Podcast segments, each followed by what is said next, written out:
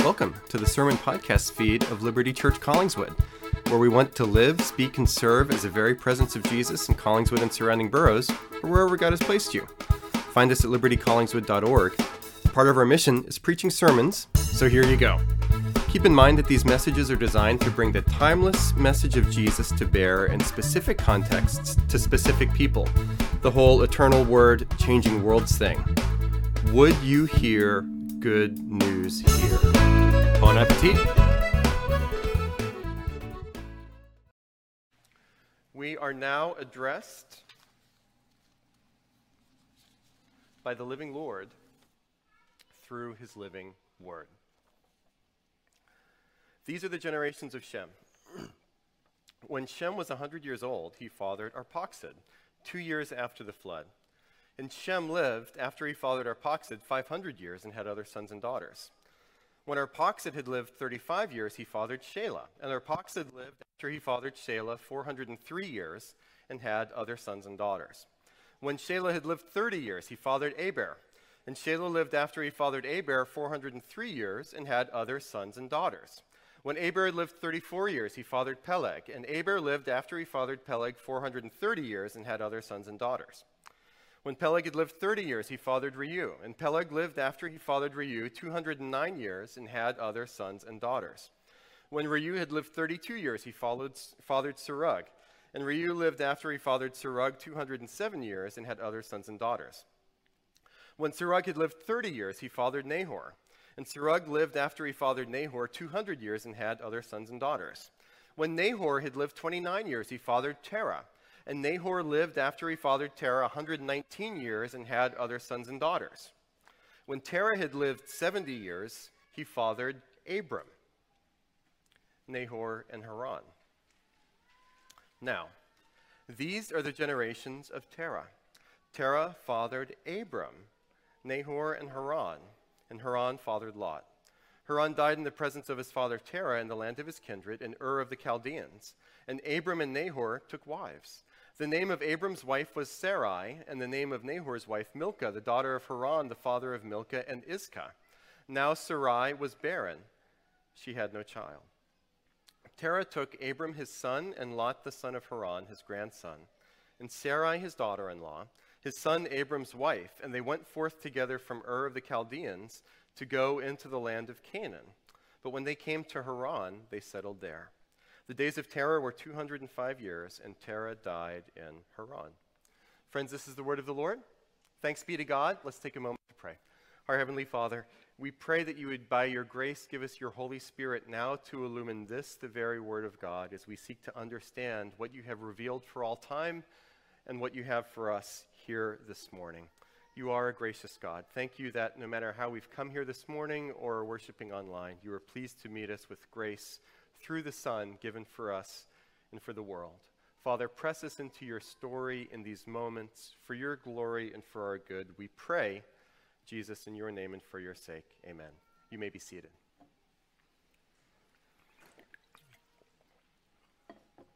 Like I mentioned just a couple moments ago, this is the end, for now, of the sermon series from the book of Genesis. It's taken us through most of the months of this entire school year. You can say that you were there. You'll be able to tell your grandchildren, you might not believe this, but I was actually worshiping throughout that year and or at that last Sunday when that Genesis sermon series concluded at Liberty Collingswood. And so what we're going to be doing here this morning is, as we do every Sunday, hopefully, I'll treat the text that I read, this part of the scriptures here, but then also because this is an end of a series, we'll be doing some wrap up and reflection in some broader ways too. But come on in, the water is going to be just fine. This sermon series set a number of records for us this year. Here are a few of them. Longest sermon series in the centuries long history of Liberty Church Collingswood and that's the number of Sundays that we've done this sermon series, also the total number of verses. We've set some other records as well. The most genealogies in a sermon series here at Liberty Collingswood in this series from Genesis. And if you were here worshiping online last Sunday, a first, super exciting. I, it was powerful and beautiful. Our first ever multilingual scripture reading that we had here on a Sunday morning as well. And the whole point idea of this sermon series throughout the year was we wanted to pick a book of the Bible and go through Sunday by Sunday, passage by passage, what God has revealed to us in that particular part of the scriptures. God, would you speak to us? And I think He has. And I hope it's not too indulgent for me to tell you as well. This is probably, this Genesis sermon series, probably the most challenging and difficult sermon series that I've ever preached for a couple of different reasons. One of them, pandemic and polarization. Those are kind of things and I mentioned earlier, too, that effectively for this past year, we have been relaunching Liberty Church Collingswood post pandemic. There has just been a lot of, lot of stressors, a lot of factors in both the pandemic and now post pandemic reality as we continue to feel those effects in multiple ways. And our culture is getting more hot takey and more hot takey and more hot takey, more polarized across the board. That's just the cultural moment in which we find ourselves. And then also, by intention, this past year, we tackled a lot of diff- difficult contemporary issues for this cultural moment, too. And so we just sort of ran the table with a lot of different things. So this year, we've talked through and weighed from the scriptures things like human sexuality and transgender identification. We've talked about Christianity and science, faith and science, Christianity and environmentalism. Talked through the secular slogan, science is real. What does that mean? We've also talked through things like anti racism and abortion and the authority and inspiration of the scriptures, plus its contemporary detractors to such things. We've covered a lot. And these things were not natural for me to cover. I grew up sort of in the preaching school where the whole idea was when you preach sermons, you focus on the main thing focus on Jesus crucified and resurrected. It's the best news in the entire world. That's what people need to hear. And don't get caught up or tangled down in quote unquote secondary or tertiary issues that may be culture wars esque. Don't get caught in those weeds. Stay on the main thing. And I certainly believe that staying on the main thing is the main thing. That as our world becomes more polarized and people continue to be revved up by different things. The script is flipped in the sense that over my years of ministry, what used to be for people and culturally considered within this taxonomy secondary and tertiary issues, they're now the primary issues. And the idea is hey, we're, we're not going to think about the gospel or Jesus before we hash out some of these other topics first. And so I thought to myself, if that's the lay of the land, then we need to do our best to go there. And some of the best sermon feedback I've heard over this past year have been from some of you, or the sermon feedback that I've most appreciated saying, hey, I'm, I'm not sure I'm there. When you're preaching on topic X, I'm, I'm still in my own process with these things, but yet at the same time. I appreciate that we're a church that doesn't duck or avoid difficult subjects, but instead we try to lead into them and talk about them in ways that are not hot takey and angsty, but biblically serious and respectful as we just try to do our best to interpret the scriptures. I've really appreciated feedback like that. But be that as it may, this sermon series has produced for me the most sleepless nights, the most last minute rewrites, the most takebacks where I'm sitting there on a Sunday afternoon trying just to be absorbed by my angst about Philadelphia sports, but brought back to the sermon on Sunday morning saying, man, I wish I had said that differently, or I said a little too much there, or I didn't say enough there. So it's been challenging. And yet, this has probably been the most satisfying sermon series to me that I've ever preached as well just in the sense that I feel like God has met me. And through this process of preaching all of these sermons, I feel like God has shown up in our midst. And I exit this year of sermons trusting more in the scriptures themselves hey, we can stand on this foundation.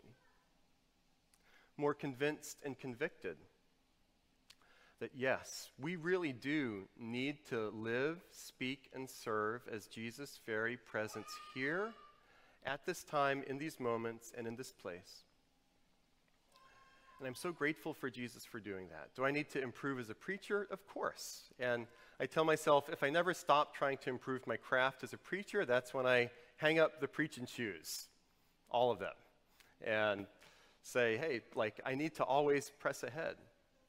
But I feel like God has met us here in these sermons, on these Sundays, in the discussions, in the home meetings. And as national headlines and statistics across the board in our country, as the church has contracted membership wise nationally over pandemic, a lot of my headspace has been going back to one of the Gospels, the Gospel accounts of Jesus' life, John chapter 6, where Jesus preaches to the crowds a lot of them leave.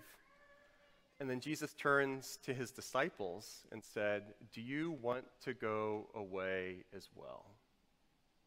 And Peter, speaking for all of the disciples, says, Lord, to whom shall we go? You have the words of eternal life. And so Jesus does. And so, this gospel, this good news that is the most important news in the world, is hope for us all. So, let's talk about that story here again from Genesis chapter 11, and then also a little more broadly, three parts from here. I want to talk about how all of this is one story, also a broad story, and then a hopeful story. One story, broad story, hopeful story. Here we go. It's one story. Hello, genealogy, my old friend. I've come to talk with you again. Here we go. This is a genealogy from the book of Genesis, one of the many that we've looked at in this sermon series. And just in terms of situation in a more micro location, Genesis 10 to 11 to here has been already a genealogy a couple weeks ago in Genesis chapter 10. Then, beginning of Genesis chapter 11, the Tower of Babel. Now, another genealogy here. And like I've told you, when we unpack these genealogies, what do we do? We look for the seams. We look for what stands out. We look for what differentiates this genealogy, even within itself, or with other genealogies and stuff from each other, to see what we can glean by way of difference from this specific one. And I understand that for modern readers, reading genealogies, they all sound kind of the same but there are differences. So, the genealogy right before this in the chapter before, Genesis chapter 10, that was right after the flood, and that genealogy was the story of all of these people groups, all of these nations filling the earth. It was expansive, centrifugal, expanding out, filling all things. But you know what? This genealogy here in the latter part of Genesis chapter 11, in that regard, is exactly the opposite if that genealogy was expanding out, filling lots of different places, this one does the opposite. It narrows, it telescopes down, it drills down. And we're talking here not about all of the peoples on the earth, but specifically about one part of the line of Shem. Genesis 10 before that, the sons of Noah filling the earth Ham, Shem, and Japheth. This is just Shem here, and the formula of this genealogy, maybe you heard as I was reading through, there's a repetition to it. Most genealogies have those formulas, those repetitions. This formula, this repetition, is actually shorter than the genealogies that we've seen so far. It's streamlined as if it's trying to go fast to get to a certain point. Or even better, it's going fast to get to a certain person, namely Abram who becomes Abraham later in Genesis. The whole point of this genealogy is to get us all the way to Abram. You even hear within this genealogy itself the formula breaks. The standard formula, verse 24 and 25, when Nahor lived 29 years, he fathered Terah. And Nahor lived after he fathered Terah 119 years and had other sons and daughters. That was the repeat, the repeat, the repeat, right? But next verse, 26. When Terah had lived 70 years, he fathered Abram, Nahor, and Haran. Nothing about that other sons and daughters here. And now these are the generations. That, that's marking a major segment, once again, verse 27 in Genesis, of Terah. Terah fathered Abram, Nahor, and Haran, and so on. Thus begins the story of Abram, as if to say this all according to the plan and promises of God through the book of Genesis so far. We're going from all creation to all humanity to one man, one person. All creation, Genesis and human beings, our first parents, Adam and Eve, all created good in Genesis 1 and 2. And then drilling down a little bit more, populating all things, but starting with Genesis 3, there's a fall, and human beings, we keep messing up and keep messing up and keep messing up. There's a flood. Out of all of this morass, out of all of this mess, God says, I've got a guy. I have a person who's going to deliver. And so we have Abram, and then Isaac, and then Jacob. God brings a deliverer all the way to and through Jesus of Nazareth, which is the center of this story. Abraham, Isaac, Jacob, skip some generations. Moses, skip some generations. David, skip some generations. We've arrived. Jesus, the Son of God, God the Son. And there are different ways to summarize the Bible. Here's one of them. You could summarize all of the scriptures, all of God's true story God's presence with his people in his place. That's what God is driving to. That's God's mission to us, every phase.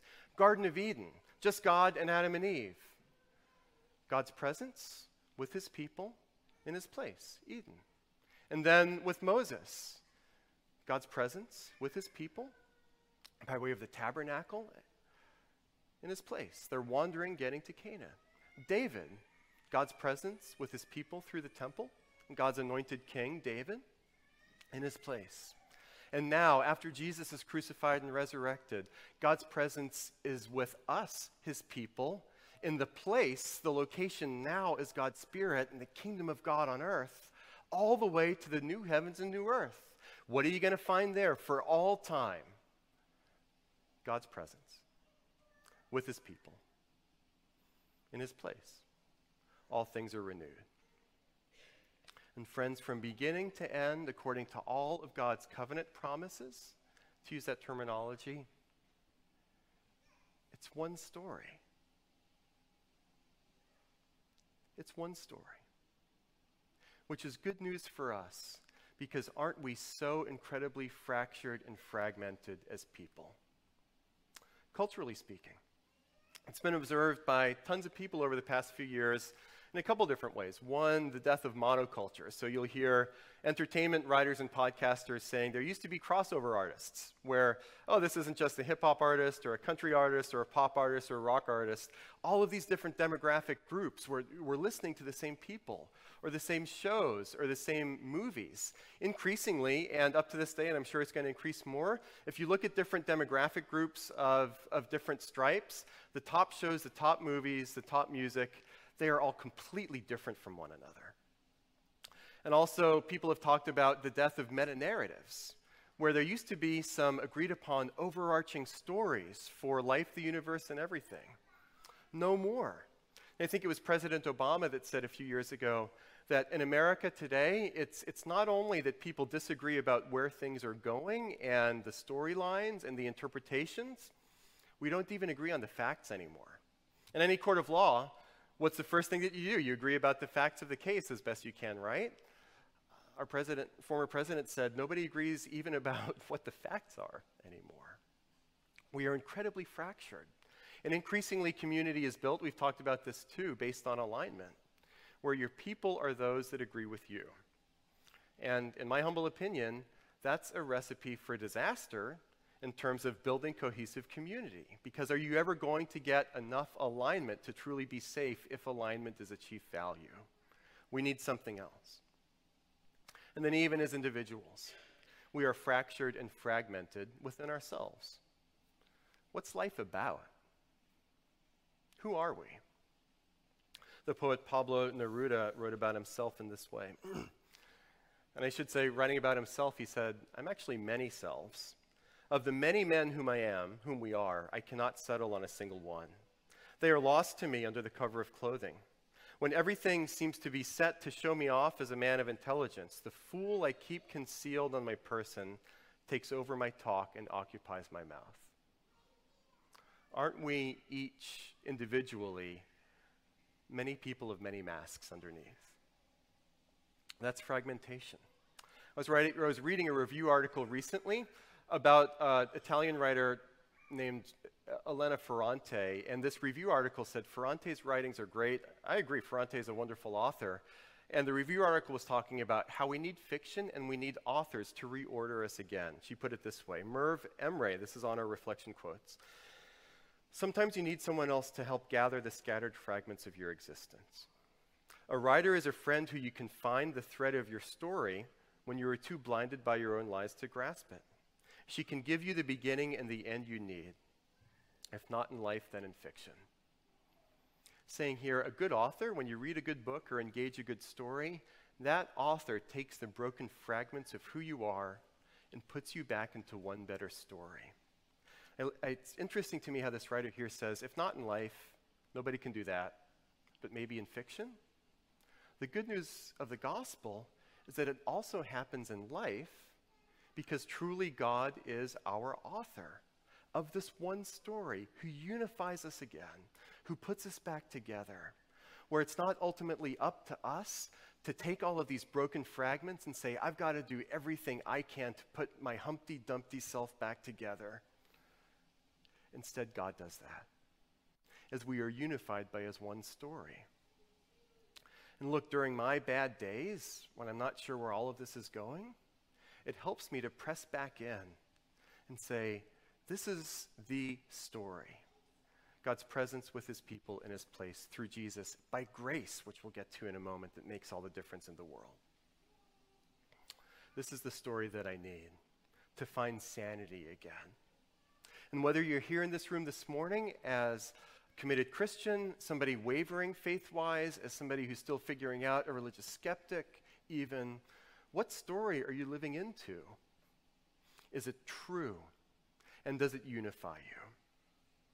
One story, also a broad story. Thinking again, if Genesis chapter 11 genealogy here is telescoping, narrowing all the way down to one person, remember what I said earlier about the previous genealogy in Genesis chapter 10. It's broad, it fills all things, it's robust. And we also said if that was a table of nations, talking about a list of nations that populate the world, we did a cross comparison. As we look in the ancient Near East and beyond, where do we find other documents from other peoples, other nations that have similar tables of nations? How do they differ? And the answer came back survey says, eh, there aren't any. The only table of nations in the ancient world is Israel's. For all of the other nations, for all of the other people groups, you have a genealogy just of you. But that's the only nation that counts. That's the only nation that matters. And if you have deities, you have gods who are of your one nation. But the Bible says God is God of all nations, all peoples.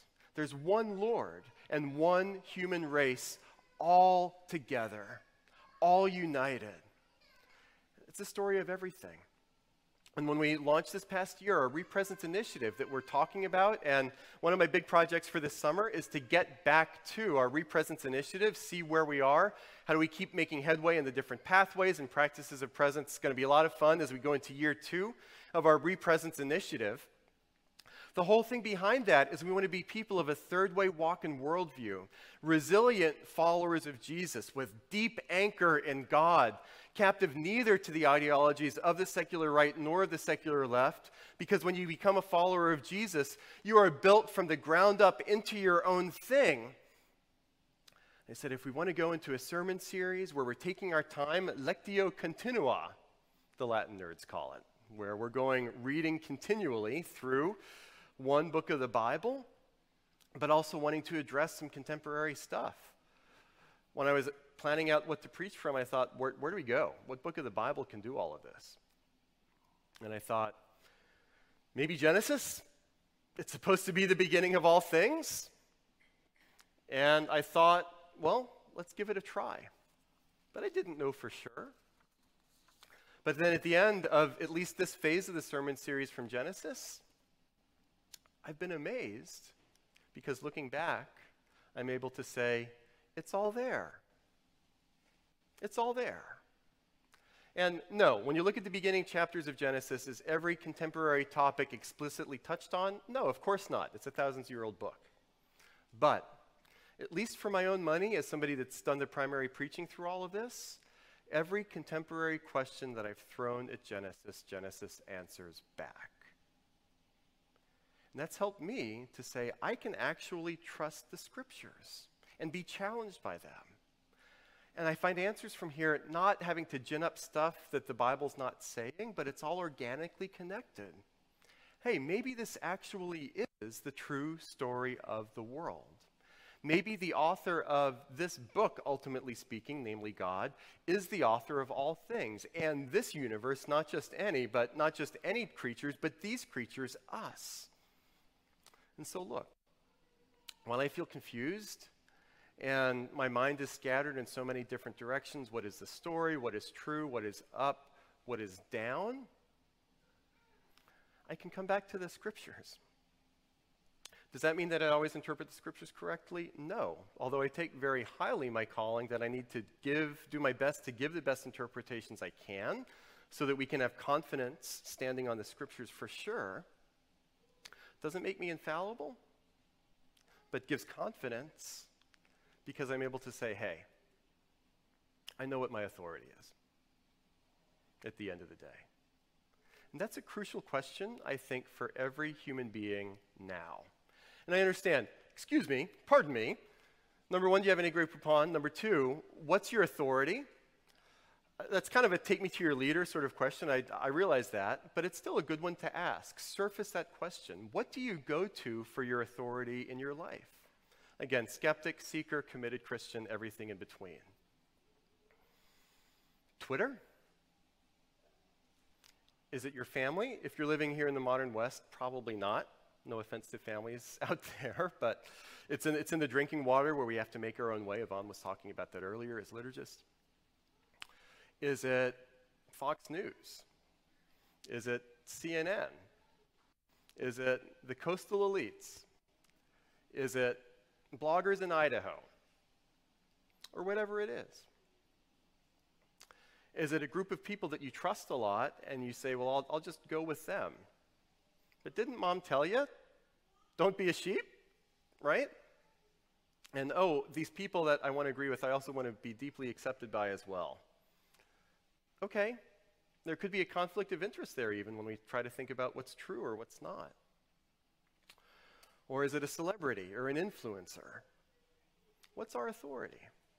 And the more that we surface these questions for ourselves, at least in my mind, the less crazy it is for me to say, yeah, my authority is a 2,000 year old book. And I have conversations with skeptical friends and neighbors. Say, really? It's a 2,000 year old book. And I'll come back and say things like, well, not every old idea is a bad idea, and not every new idea is a good idea. If you check social media, there's a lot of new ideas out there. I don't endorse all of them. And from a different perspective, yeah, this, this is an old book interpreted by imperfect people. But by that same measure, this thing has some staying power. And it's resilient. And it's uniquely, we talked about this last week in the context of the Tower of Babel. It's uniquely to me, as we look at any ancient or modern document, culturally flexible where it's treated as an authority by cultures that are very, very different from one another, that in beautiful and mysterious ways both gives corrections, but then also affirmations in every culture around the world, so that this Bible actually facilitates indigenous cultural expressions and doesn't detract from it.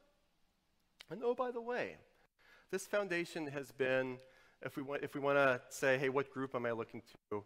Like 2 billion plus over the millennia have said, we're, we're going to go here. What is your authority? And again, as I've gone through the scriptures this year in Genesis, I'm realizing it's okay to be weird. It's okay not to fit in. Everybody's weird. One way or another, nobody fits in. And as I see people running to the polls, especially for Christians, if what you believe about life, the universe, and everything actually at the end of the day checks every box of the ideological secular right or secular left, how do you know that it's not just a Christian paint job over something else? How can we be sure, if that's where I find myself, that I'm outside of the line of critique from what Paul says at the beginning of Romans 12 when he says, Do not be conformed to the pattern of this world, but be transformed in the renewal of your minds. It's okay to be weird. So is Jesus. Finally, this is a hopeful story. Hope in decline. That's been going on for a long time. So I'm late Generation X, but if you compare me to other, no, I said that backwards. Compare me to other Generation Y, I look really old and crusty. Compare me to other gener- Generation X people, I am like bright, fluffy, and young. So I'll, I'll, I'll say that I'm a really young Generation Xer even in my generations growing up, there were studies that were beginning to be told saying, hey, this is the first generation with a lot of people in America where they think that they have less opportunity and will make, like, make less money than their parents. All of those things have accelerated to today, where our younger generations are the most anxious, the most depressed, the most hopeless on record. Which is a tragedy because as human beings, we need hope. I continue to work through 19th century Italian author Giacomo Leopardi, his journals he wrote this about hope. The greatest happiness possible to man in this world is when he lives with a calm and certain hope. You got to have hope. I myself enjoyed this divine state for several months when I was 16 and 17. And I will never experience again because such a hope as this, which alone can make people happy with the present, can only occur in a youth of that age. So, what this guy is saying hope is great, we die without it, and if you're 17 plus, you're never going to have hope. We need hope. And that's what this story gives us. The primeval history that goes from Genesis 1 to 11 ends on a note of hope. This is not the end. Other genealogical formulas before this, they mention when people die. And the implication here in Genesis 11, yeah, these folks died when the generations came up, but death explicitly is omitted, perhaps to say we're focusing on God being committed to preserving life and hope here. Babel is not the end. And God is patient with the sin of humanity that occurs over and over and over again. There's even a cliffhanger. If readers, whether ancient or modern, know where it's going, there's going to be Abram, there's going to be Isaac, there's going to be Jacob. God's line of deliverance is going to be preserved. But the dun dun dun moment here is in verse 30. Abram's wife, now Sarai was barren. She had no child. How is this line going to be preserved? And even later on, that's a question that, that Abram himself says. God says, Hey, I'm going to deliver all the nations of the earth through you. Abram says, I think it's Genesis 15, I don't have an heir. It's just Eliezer of Damascus. It's like Uncle Fredo. Is that the best that we're going to do with this, with this whole sort of deliverance thing? The cliffhanger Sarai's barren. Will God come through with his promises? And he does. There's Isaac. I will provide a deliverer. Supremely in Jesus. The New Testament says that Jesus of Nazareth is Abram's offspring, David's greater son, the fulfillment of all of God's promises. If you feel shaken up and don't know which end is up, that's okay. It's okay to get to the end of ourselves whether you're a committed Christian or not, because very often that, in fact, is where God meets you. And it's the gospel of Jesus Christ, crucified and resurrected, that at the end of the day gives us hope. Because the gospel tells us God sees all of your mess, sees all of your sin, but is not overcome by it. Just as God is not overcome by the accumulating sin throughout these chapters of Genesis, but still preserves hope and salvation. Same thing here. Supremely in Jesus, there is hope despite your sin. And because Jesus paid the penalty for our sin on the cross, what we have is a naming but not a shaming. God names our sin, but doesn't shame us for it. And I think we fall on either side. or culturally speaking, we'll say we, we can't name wrong, we can't name evil, we can't name injustice, we can't name sin, because that's going to make people that's really bad. So let's not do that. But then on the other hand, okay, let's not name evil, sin, injustice, so people don't feel shame, but then we're stuck because we can never identify wrongs. The gospel is true, and it goes in both directions at once. God's justice and judgment is fulfilled on the cross in the naming of sin and evil and injustice in the world, but in the same breath, the same breath, come to Him by faith, you are completely forgiven. And Jesus has dealt with your shame on the cross. That gives me hope and hope finally here as well. For a world that's fractured, that's messed up, that's divided, that's always at war with one another, either literal war or just super, super angry.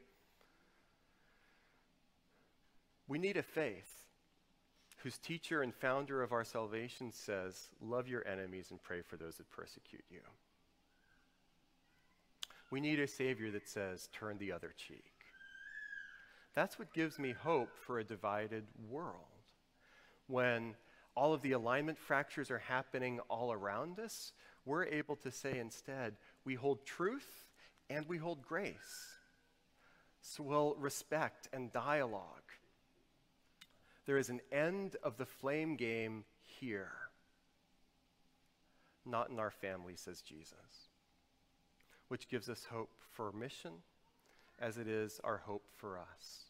We've got to press ahead and live, speak, and serve as the presence of this Jesus to these people in our surrounding communities in this place. In the name of the Father, and of the Son, and of the Holy Spirit. Amen.